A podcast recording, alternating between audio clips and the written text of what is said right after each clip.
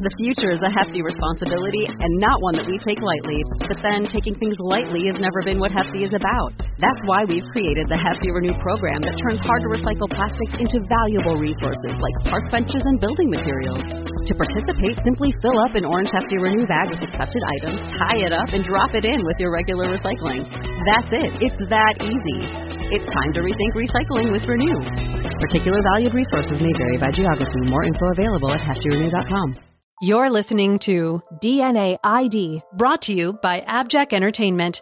Be sure to check out some of the other great true crime podcasts from this network, including The Murder in My Family, Missing Persons, Scene of the Crime, Three Men and a Mystery, Malice, Riddle Me That, All Things Crime, and Zodiac Speaking. All of these podcasts are available for you to binge on right now, wherever you listen to podcasts. Subscribe where you're listening to this podcast so you don't miss an episode.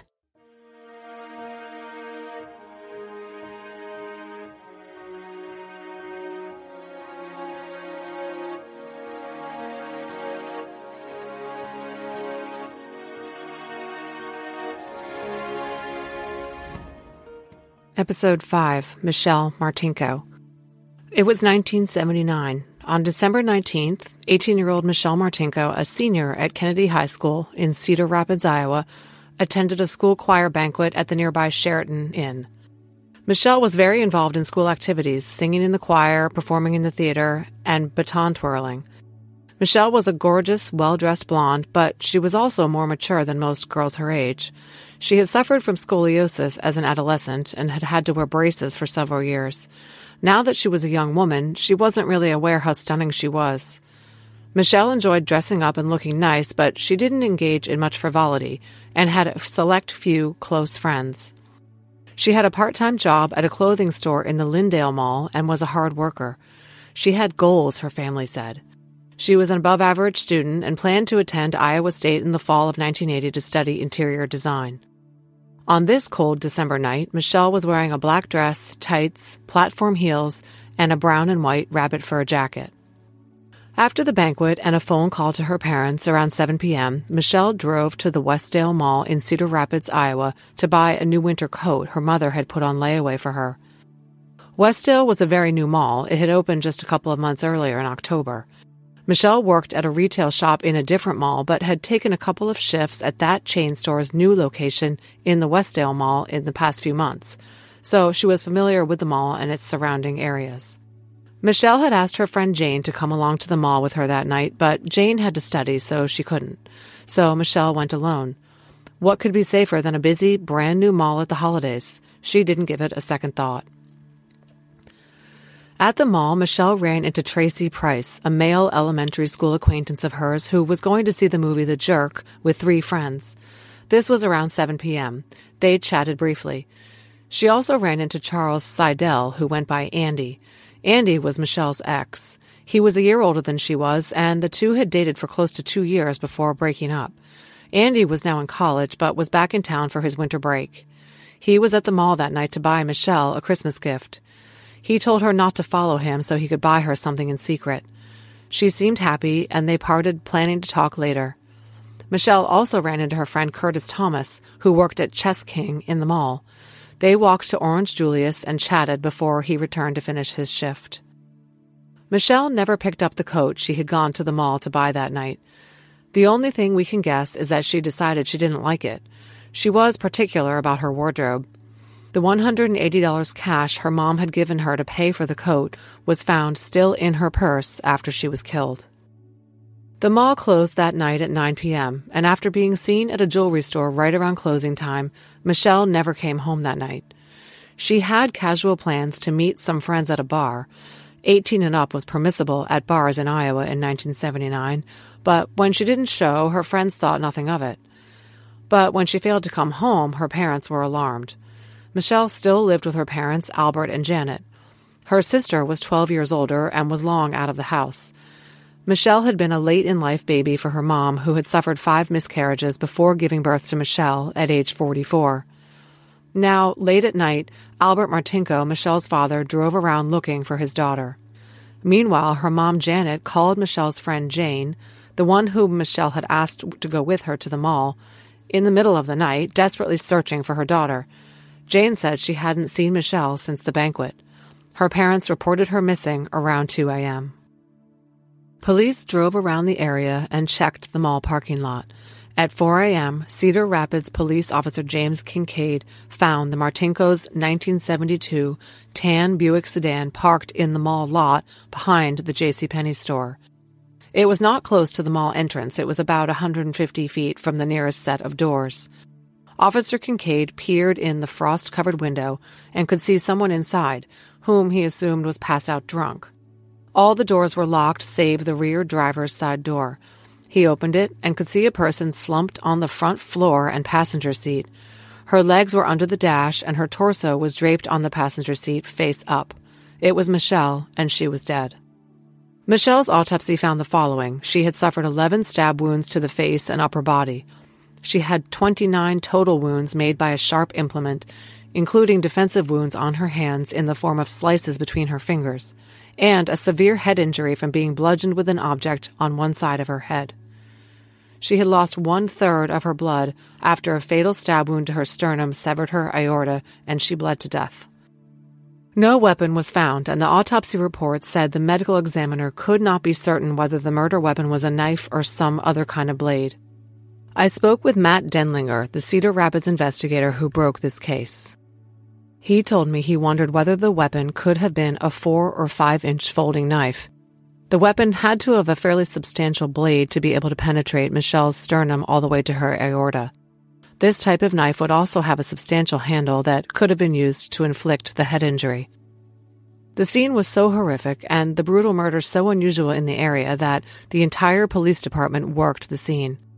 One of the officers was retired Detective Harvey Denlinger, father to investigator Matt Denlinger, who was five years old at the time. Michelle's Buick was removed to the police lab for processing. There was blood all over the interior of the car, on the windows, front seat, floor, dashboard, and on the passenger door. There was more blood on the gearshift handle, which was the kind that mounts to the steering column, and on the steering wheel itself. The steering wheel and light and turn signal switches were also flecked with tattered bits of fur from the rabbit fur coat Michelle was still wearing. No useful prints were found in the vehicle, but a chevron pattern was observed in blood inside the car and on the push button and exterior door handle of the driver's side door, indicating that the killer had worn gloves. The chevron pattern was clearly visible in dust that was on the handle. The pattern matched that seen on typical household dishwashing gloves, but none were found in or around the car. Investigators also observed that some areas of the car had been wiped down in a clear attempt to obscure evidence. Investigator Denlinger tells me that the following conclusions were drawn by the investigators looking at the car. They believed that Michelle had returned to the car after shopping, placing a bag with some small purchases on the back seat. She then got into the car and sat in the driver's seat. The door was flung open by her attacker, who hit her hard on the head. He then pushed her across the bench seat, or she slid across to get away from him, and he climbed in. Denlinger does not believe that the assailant ever closed the driver's side door, as no blood was found on the handle or paneling. Whatever happened, happened so fast the door was open the entire time. Denlinger theorizes that the blow to Michelle's head stunned her but failed to knock her out and she began to fight back. Her attacker went into survival mode, stabbing at her repeatedly, inflicting multiple defensive wounds on her before striking the fatal blow. We can only presume that the attacker's goal was to sexually assault Michelle, but because she fought and likely screamed, and they were visibly struggling in a very public parking lot, he was forced to kill her and make his escape. It was 1979, and the use of DNA technology in crime solving was at least a half a decade off, and Michelle had not been sexually assaulted. Nonetheless, the evidence in Michelle's case, the dress, tights, and underwear she was wearing, swabs taken from her person, her coat, and samples lifted from inside the car were carefully preserved by investigators desperate to catch the murderer of this vibrant young woman. Janet Martinko had to identify her daughter's butchered body. She called her one remaining daughter, Janelle, to tell her the horrific news of her sister's unthinkable murder. The senseless, apparently motiveless, and very public killing struck fear in the heart of the community and impacted the holiday shopping season with women afraid to go to the mall or shop alone. Investigators began the time consuming process of meticulously retracing Michelle's last hours, searching for witnesses and running down tips. Of course, everyone who knew Michelle was under suspicion. This included people who had dated her, especially the one who had been at the mall that night. Andy Seidel, Michelle's ex, was a focus of the investigation for years. According to Michelle's sister Janelle, the Martinko family suspected him from the outset. Apparently, Andy had not taken the breakup well, and the family felt that he was possessive and jealous. He was at the mall that night, one of the last people to see Michelle, the Martinkos thought Andy had acted inappropriately at her funeral, crying and hugging Michelle's dead body and asking over and over again if she had still loved him when she died. Soon afterwards, he joined the Navy and left the area. His mom had provided an alibi for Andy for that night, but since family alibis are hardly ironclad, there remained a shadow of suspicion on Andy for decades. In Puerto Rico, we call ourselves Boricua. We're proud, passionate, and full of life. On our island, adventure finds you. Strangers aren't strangers for long. The size of the audience doesn't change the beauty of the music, and we celebrate every last ray of sun. Live Boricua. This is the smell of the leftover tuna fish sandwich you left in your lunchbox over the weekend in a wimpy trash bag. Wimpy, wimpy, wimpy! Blech! And this is the smell of that same sandwich in a hefty, ultra strong trash bag. Hefty, hefty, hefty! Ah, smell the difference? Hefty Ultra Strong has Arm & Hammer with continuous odor control, so no matter what's inside your trash, Hmm. You can stay one step ahead of Stinky. And for bigger jobs, try the superior strength of hefty large black bags. Another guy whom Michelle had dated casually, Mike Ryrick, was questioned and even shown the crime scene photos, even though he had been 100 miles away at college when the crime occurred. Everyone was a suspect because police really had nothing to go on. But they believed that the killer likely knew Michelle. It seemed too vicious and personal a crime to be random. In June 1980, two women who had been at the mall that night were subjected to hypnosis in order to aid their memories of the evening. They both recalled a man in his early 20s, 5 foot 11, 170 pounds, with brown eyes and curly dark hair at the mall that night. A composite sketch was released, but led nowhere. A man named Dennis McKee was convicted in the horrific rape of a Cedar Rapids woman in November 1979, and some detectives believed he was a likely suspect in Michelle's case but there was nothing connecting McKee to Michelle, and no arrests were made. Police weren't even certain where Michelle's murder had occurred. Someone must have reported that they saw Michelle's Buick Electra parked in front of the Penney store earlier in the evening. Remember, it was found in the lot behind the store by Officer Kincaid. Because police in 1980 said their strongest theory was that the murder had happened elsewhere and the car, with Michelle's body inside, was driven back to the Westdale parking lot. When it was found, the keys were still inside and it was positioned crookedly and partially across a parking line, making it appear to have been hastily parked. Investigator Denlinger does not believe that the killer moved Michelle's car. There was no blood found on the driver's side door, which he would have had to have touched in order to get out of the vehicle after parking it. He would certainly have been covered in blood and would have left some on the door when he opened it to step out. A $10,000 reward for information as to the identity of the killer of Michelle Martinko was offered in February 1980, funded by Cedar Rapids business owners. According to the Cedar Rapids Gazette, in the first year of the investigation, investigators interviewed 835 people. Michelle's life was scrutinized, the school yearbook poured over, all her acquaintances, colleagues, fellow students, and contacts checked out. Psychics, sketch artists, polygraphs, and hypnotists were utilized. Because there was no proof that the killer was a man, females were included on the potential suspect list, which included more than 80 names. Several people came to police and confessed to the murder, but they were ruled out as false confessors. The case remained open and unsolved for nearly four decades. With the arrival of improved DNA technology, investigators began to investigate the case anew. In 2005, Detective Doug Larison, a high school classmate of Michelle's, took over the cold case. While reviewing the case file, he noticed something. As I mentioned earlier, the killer was believed to have been wearing ordinary rubber household gloves, so no prints were available from the scene. And there was no sexual assault, so there was no rape kit to provide DNA. but there was blood inside the car. Crime scene techs had carefully lifted samples of this blood from various areas of the car and preserved them in evidence. And a previous investigator had sent scrapings taken from the gear shift of the car to a lab for testing. Larison found the lab report in the file. It said there was DNA, male DNA. This is when investigators realized that the killer must have cut himself and deposited blood at the scene. The next item to be tested Michelle's black dress, still sitting in the evidence room 25 years after her murder. Tests came back from a small blood spot on the back of the dress that were consistent with the first sample from the gear shift. DNA from the same man was on Michelle's dress.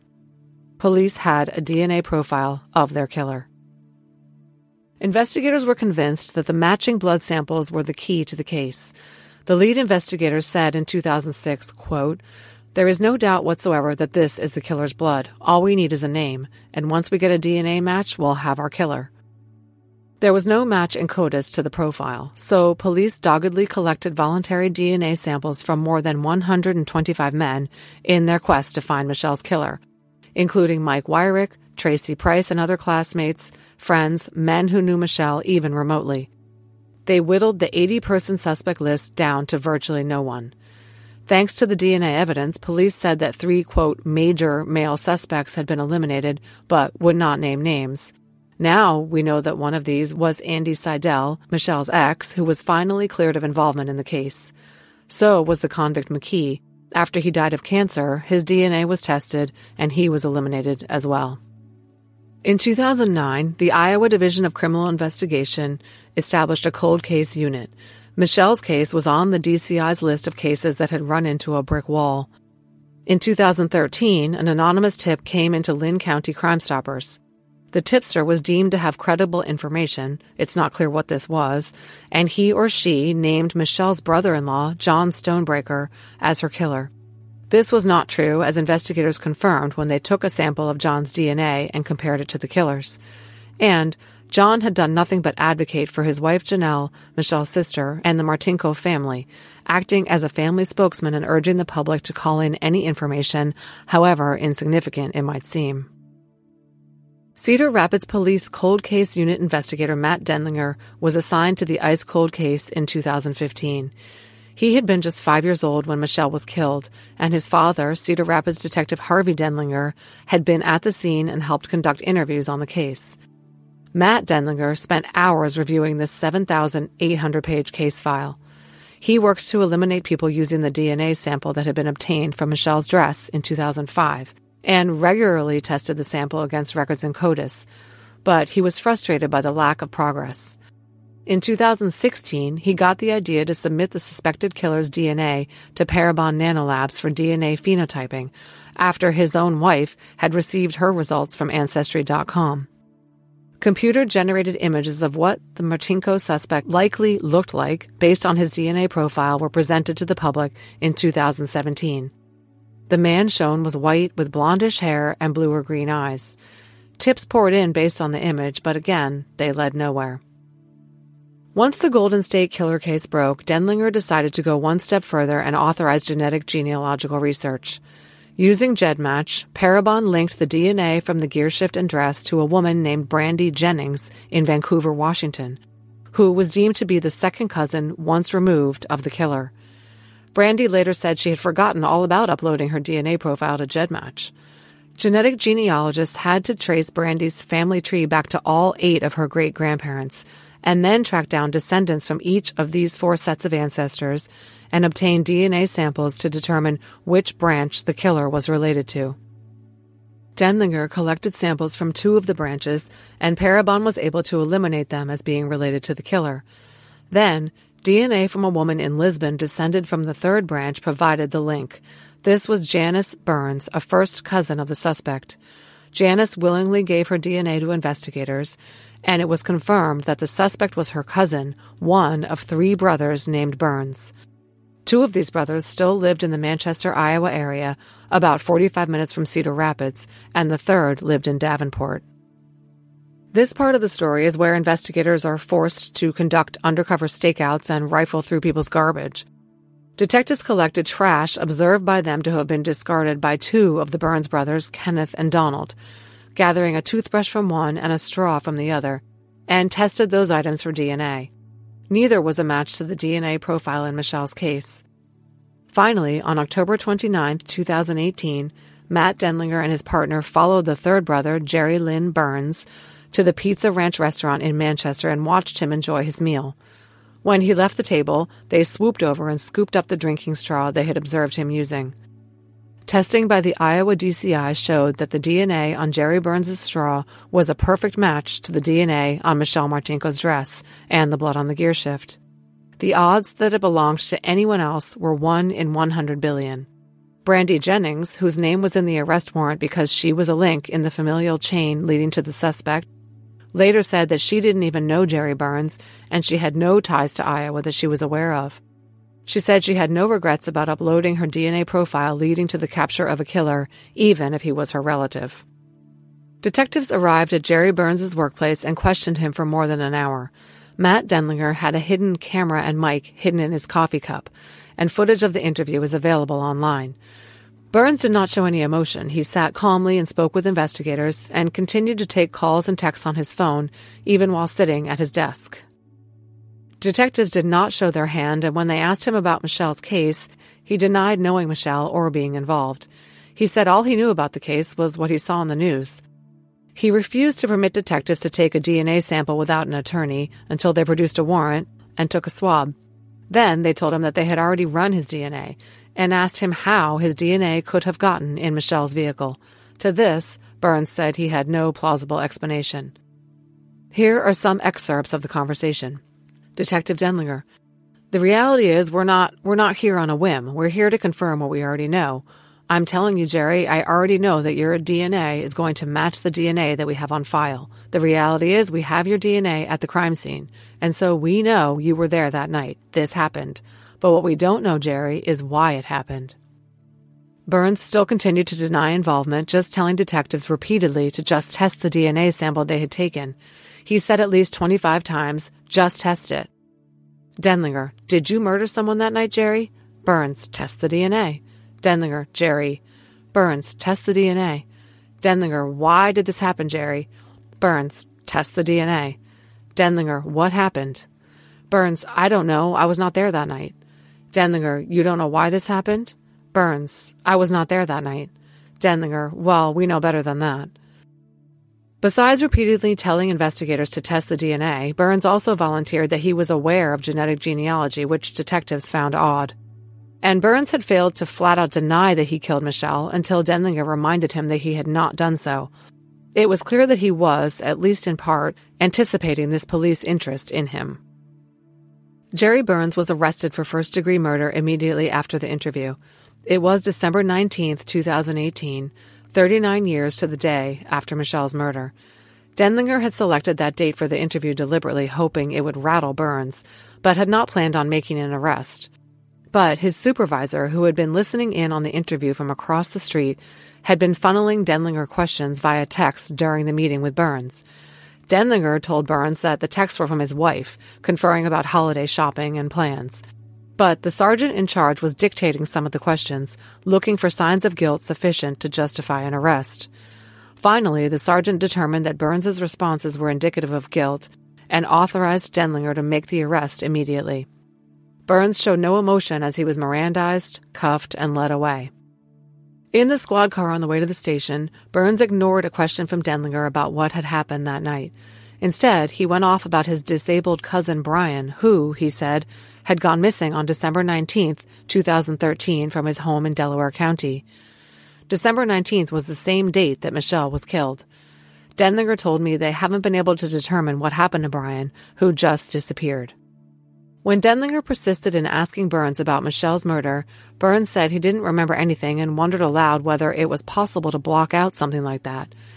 He then said he had an upcoming dentist appointment and wondered aloud if the dentist would make a house call in jail. Later at the station, when they followed up with him, he said that he knew that sometimes people block out traumatic events.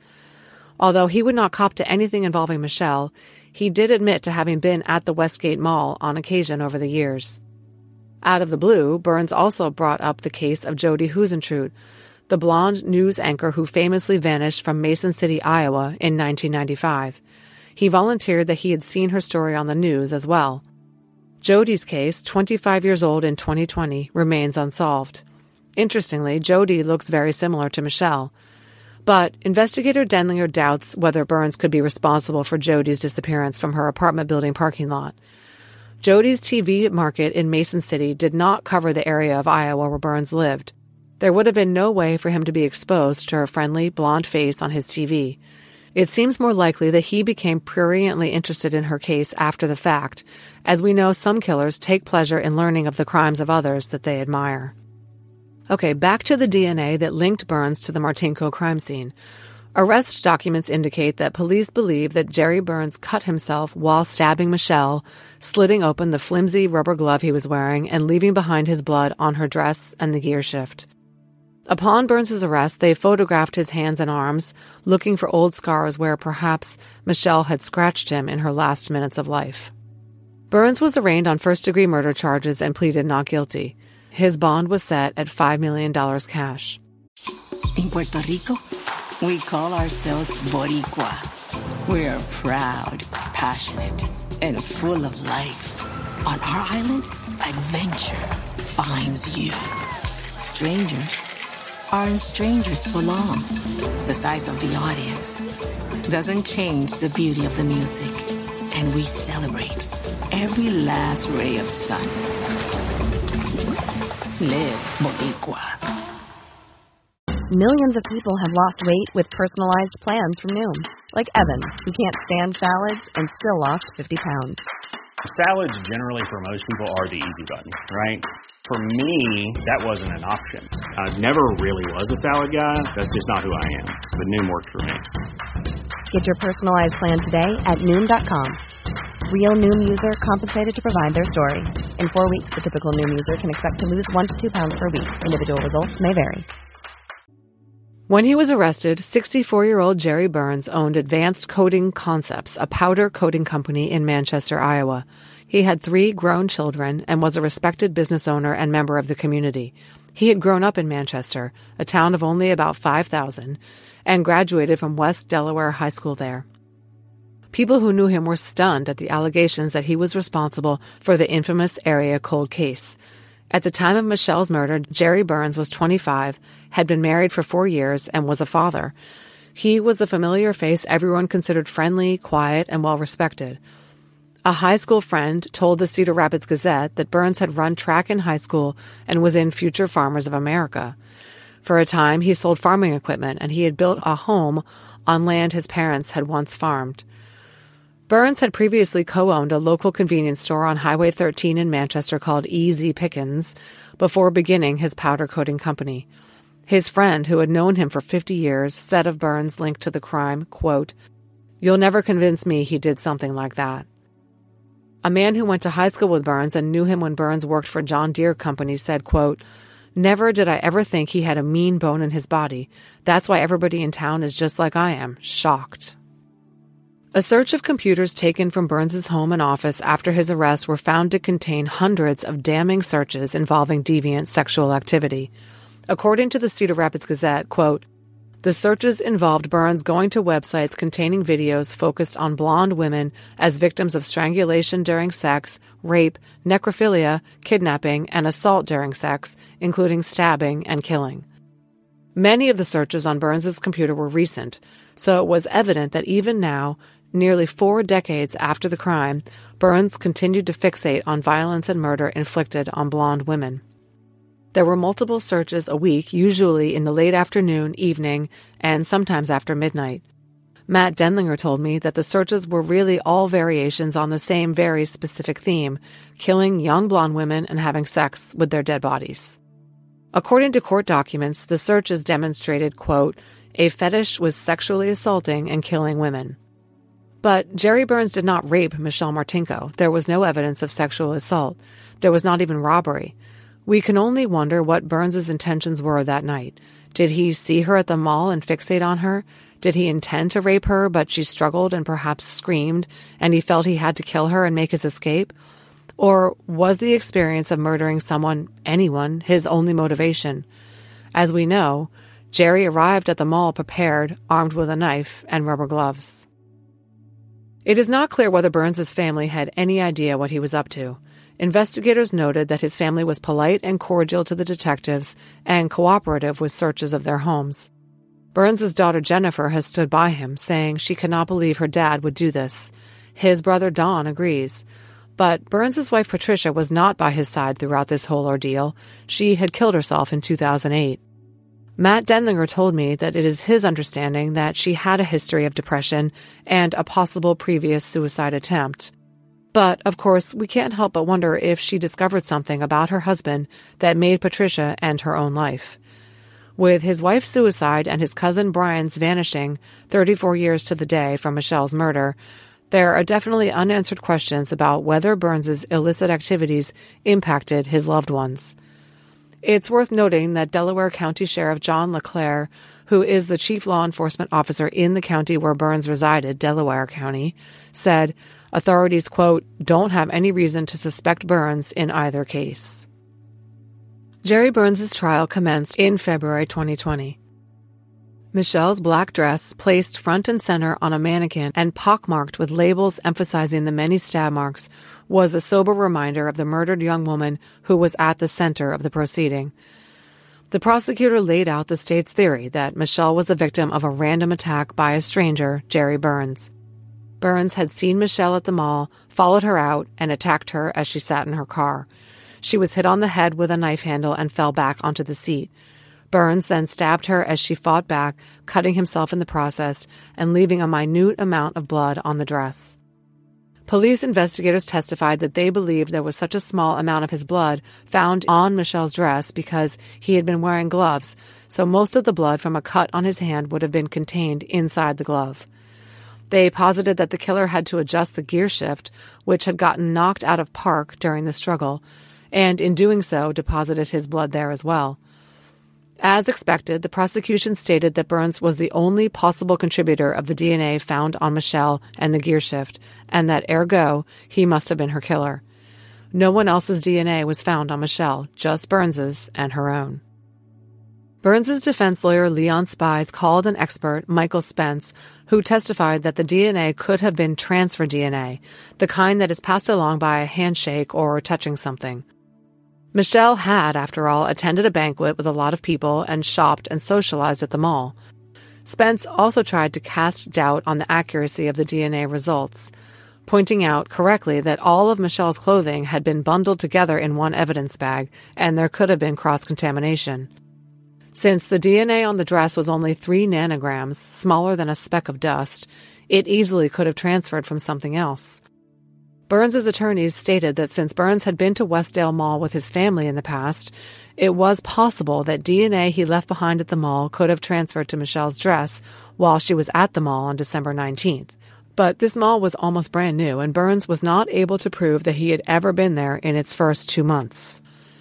And the prosecution countered that if it were the case that the dress had just picked up touch DNA, they would have found DNA from multiple other people that Michelle had come into contact with that evening, and they had not. The only foreign DNA on Michelle belonged to Jerry Burns and no one else. Burns did not take the stand in his own defense. His attorneys called only one defense witness, Michael Spence, and no alibi was presented. However, Burns's lawyer was successful in having the electronic searches excluded from the trial evidence. The evidence of what the prosecution called, quote, sadistic deviant pornography on Burns's computer should not be permitted to show motive, attorney Spies argued. Judge Fae Hoover, erring on the side of caution, agreed, and the jury heard nothing about the computer searches involving the murder and rape of young blonde women. Attempts by the defense to exclude all the DNA evidence on grounds that Parabon had uploaded Burns's profile to GEDmatch without a warrant were not effective. Jerry Burns was convicted of Michelle's murder in early 2020. It took a jury only three hours to find him guilty, despite the fact that no evidence was presented at trial that he had any connection to Michelle. Only his DNA linked him to her. His family sat in the courtroom throughout the trial, quietly supporting Burns, who remained stoic throughout the proceeding. Prior to his sentencing, Burns addressed the court saying that somebody else had stabbed Michelle that night. He didn't know who or why. He then turned and addressed his family, thanking them for their support. His attorney made a motion for a new trial, saying that there was new evidence pertaining to alleged music lessons Michelle had that night. He maintained the possibility that someone knew her regular routine and was waiting for her at the mall.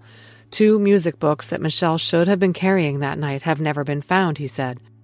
This last ditch effort was not enough to save Jerry. Michelle didn't even take piano lessons. The judge denied the motion and, pursuant to Iowa law, sentenced Burns to life without parole.